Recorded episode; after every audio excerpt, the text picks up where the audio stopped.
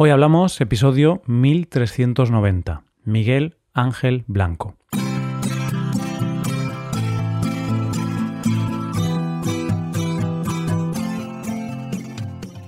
Bienvenido a Hoy Hablamos, el podcast para aprender español. Puedes revisar la transcripción de este audio y la hoja de trabajo en nuestra web. Hazte suscriptor premium para disfrutar de ese contenido en hoyhablamos.com. Hola oyente, ¿qué tal? ¿Cómo estás? Hubo un tiempo, no tan lejano, que España vivía bajo la amenaza de un grupo terrorista. La gente vivía con pánico, con miedo a estar en el lugar y el momento equivocado donde ellos hubieran puesto un coche bomba, o con el miedo y el pánico de ser uno de los amenazados de ETA, y que fueran directamente a por ti. Parecía que aquella pesadilla no iba a tener fin.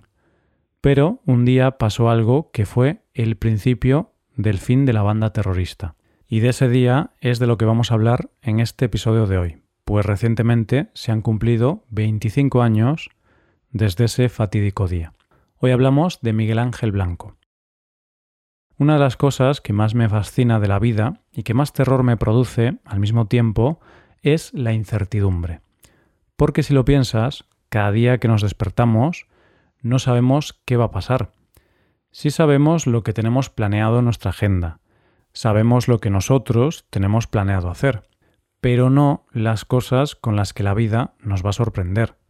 Pero claro, estas sorpresas de la vida pueden ser para bien o para mal, y pueden ser cosas menores o cosas cruciales, de esas que te cambian la vida. Vamos a fijarnos un momento en esos momentos que te cambian la vida, los que marcan un antes y un después, esos que cuando ocurren sabes que nada volverá a ser igual. Lo cierto es que estos eventos cruciales normalmente te afectan a ti solo, mm, a tu pareja, a tu grupo de amigos, a tu familia quizá, o a veces incluso a toda una ciudad o un pueblo. Pero hay algunas veces en las que todo cambia dentro de un país. Esto es algo muy poco común, pero a veces pasa. Ese momento en el que todo el país se levanta, dice basta ya, y cambia el rumbo de la historia del país. Y eso ocurre un día cualquiera, que pretendía ser normal, pero que finalmente fue de todo menos normal, el día en que todo cambia. Y uno de esos días, un día que empezó todo a cambiar, fue el 10 de julio de 1997. Es de lo que vamos a hablar en el episodio de hoy. El día en que la banda terrorista ETA secuestró a Miguel Ángel Blanco, un concejal del Partido Popular, y que sería el inicio de una pesadilla. Una pesadilla que ya te aviso que tuvo un final terrible, que hizo que los españoles dijeran basta ya.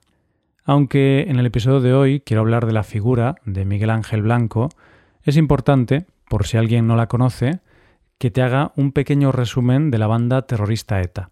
Era una banda terrorista cuyas siglas correspondían a Euskadi Ta Askatasuna, o lo que es lo mismo, País Vasco y Libertad en euskera. Tuvo sus orígenes a finales de los años 50, es decir, en pleno franquismo, y nació con la idea de pasar a la lucha armada por la falta de libertades en España. Ellos se consideraban de una ideología nacionalista, socialista y revolucionaria, y lo que pretendían, en un primer momento, era conseguir que el País Vasco fuera un Estado independiente de España.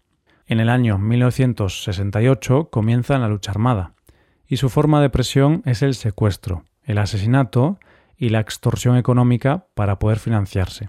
Quizá su momento más importante y por el que cobraron mucha fuerza fue cuando mataron a la mano derecha de Franco, Luis Carrero Blanco, con un coche bomba. Aunque la banda terrorista empezó su actividad durante la dictadura franquista, la banda siguió atentando durante la democracia. Y de hecho, los años 80 y 90 fueron el peor momento. Fue el momento de mayor actividad terrorista. La banda estuvo en activo hasta el año 2011, cuando cesaron su actividad, y en el año 2018 se desmanteló la banda y toda su infraestructura. En todos esos años, ETA asesinó a 854 personas, en 3.500 atentados, y dejó alrededor de 7.000 víctimas entre los que había políticos, militares, policías, guardias civiles, jueces, empresarios, periodistas, abogados y otros civiles. Fue una época de mucho pánico, mucho terror en toda España, pero especialmente en el País Vasco. Y para entender lo que te voy a contar después, la importancia de lo que pasó, el pánico era tal que la sociedad vasca, sobre todo, tenía miedo a hablar, porque si hablaban podían convertirse en diana de la banda terrorista. En muchas ocasiones era callar o morir. Para contarte la historia que nos ocupa hoy, tenemos que irnos al año 1997. Y una cosa importante es que el 1 de julio la Guardia Civil había conseguido librar a José Antonio Ortega Lara, un hombre que llevaba secuestrado por la banda terrorista 532 días. La banda, posiblemente dolida en su orgullo y como represalia por lo ocurrido, secuestra a Miguel Ángel Blanco, un chico de 29 años, en una estación de tren cuando se disponía a ir a su trabajo. Dos horas más tarde, una emisora de radio vasca recibe un comunicado de ETA donde dice que ha secuestrado al concejal.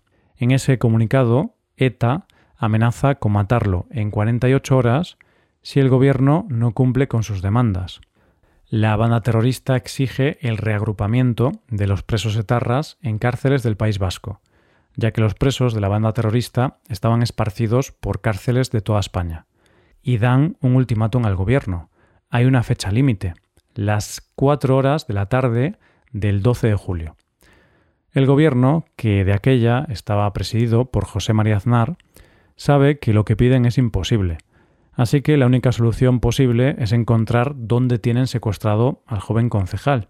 Empieza una operación policial complicada y a contrarreloj, rastreando todos los lugares que pueden para encontrarlo con vida. Todos los políticos piden y exigen que liberen a Miguel Ángel Blanco. José María Aznar, por su parte, dice que el gobierno no va a ceder al chantaje y ETA debe liberar al concejal. Y en su pueblo, Hermoa, los vecinos salen a la calle, alzan la voz, vencen el miedo y se movilizan para pedir la liberación de su vecino. Al día siguiente, las movilizaciones se extienden por todo el País Vasco y por toda España. Los lazos azules de solidaridad con las víctimas de ETA inundan España. Esa misma noche hay vigilias silenciosas esperando que Miguel Ángel vuelva con vida. Llega el día 12, el día del ultimátum. Las pesquisas no han dado sus frutos. No se sabe nada de dónde puede estar secuestrado el joven concejal. Las manifestaciones por la mañana son multitudinarias. Es importante, sobre todo, la de Bilbao donde acuden medio millón de personas al grito de frases como Basta ya, ETA, aquí está mi nuca, Miguel Ángel, somos todos. Llegan las 4 de la tarde, la hora límite, y los ciudadanos siguen exigiendo en la calle a la banda terrorista que devuelva con vida a Miguel Ángel. Pero la banda tiene otros planes y dan la orden de asesinarlo. Sacan al joven de donde lo tienen secuestrado y lo llevan maniatado a una pista forestal. Allí, con las manos atadas a la espalda y de rodillas, le pegan dos tiros en la cabeza. No muere en el acto y se lo encuentran unos hombres que estaban paseando sus perros. Se lo encuentran con vida casi una hora después de los disparos. Lo trasladan al hospital y finalmente muere a las cuatro y media de la madrugada del día 13.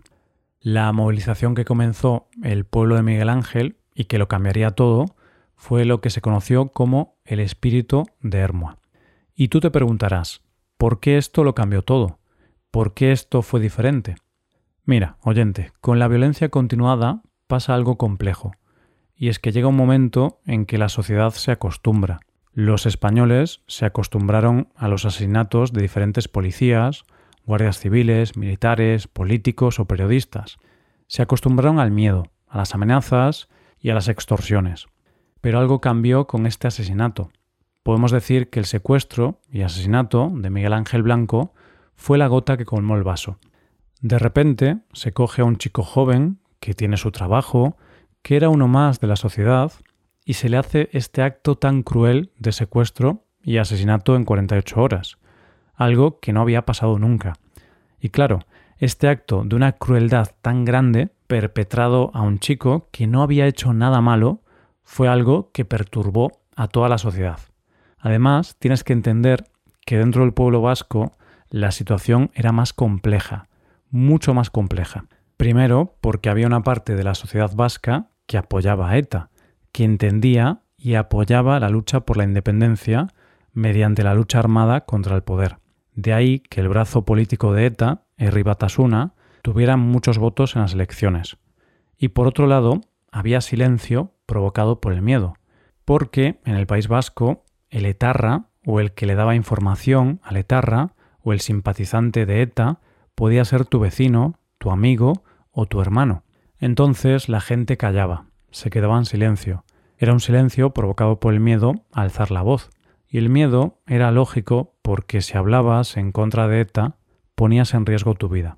Y de repente, este día, en que ETA hace este acto tan cruel y sin igual, el pueblo vasco decide que no quiere apoyar a ETA, decide que no quiere guardar silencio, y que a los etarras hay que llamarlos por su nombre, asesinos.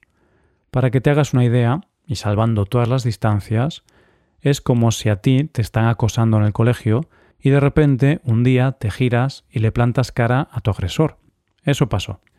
El pueblo vasco alzó la voz y miró a los asesinos a la cara y les dijo Hasta aquí, no vamos a callar más, ahora vamos a luchar contra vosotros. Una cosa muy simbólica que pasó ese día pasó con la Erchancha, que son la policía del País Vasco. Estos policías siempre habían sido muy perseguidos por ETA. Por ese motivo nunca iban con la cara descubierta, nunca. Siempre iban con la cara tapada para evitar que ETA pudiese identificarlos. Bien, pues ese día, el día del asesinato, en San Sebastián, la Erchancha, la policía vasca, estaba protegiendo la sede de Ribatasuna porque la gente había acudido allí en masa para protestar ante los políticos que apoyaban a ETA. Y los erchainas, los policías, en un acto sin precedentes y de mucho valor, en ese momento deciden quitarse el casco y la tela que protegía su cara y su identidad y mostrar su rostro. En ese momento, los manifestantes, siendo conscientes de ese acto, los abrazaron. Como dice el exalcalde de Hermoa, Carlos Totorica, la lectura que se puede hacer después de tantos años, a raíz de lo que nos decían de que las movilizaciones no iban a servir de nada, es que fue al contrario. El tiempo ha demostrado que ayudaron a superar el miedo, ayudaron a deslegitimar a ETA e iniciaron el fin de la banda terrorista. Pues eso, un día terrible que lo cambió todo. Un día que una desgracia hizo que fuera el principio del fin del terror, porque, como dice el exalcalde, aunque siguieron matando, la lógica terrorista de paralizar, meter miedo y callarnos paró. A partir de entonces gritamos y gritamos mucho. La verdad, este ha sido uno de los episodios que más me ha costado grabar, puesto que es una historia muy dura, injusta y triste. Pero bueno, he pensado que es un evento trágico, pero muy importante de la historia reciente de España, y todo el mundo en España conoce esta triste historia. Por eso he pensado que vosotros también deberíais conocerla. Hasta aquí el episodio de hoy, y ya sabes, si disfrutas con este podcast y quieres ayudar y colaborar en su producción, puedes hacerte suscriptor premium. Gracias a los suscriptores premium podemos seguir produciendo este contenido y podemos dedicar nuestro tiempo completo a la producción de contenido para aprender español. Los suscriptores premium pueden disfrutar de contenido exclusivo como la transcripción, ejercicios y explicaciones y el podcast premium. Hazte suscriptor premium en hoyhablamos.com. Muchas gracias por escucharnos. Nos vemos en el episodio de mañana. Paso un buen día. Hasta mañana.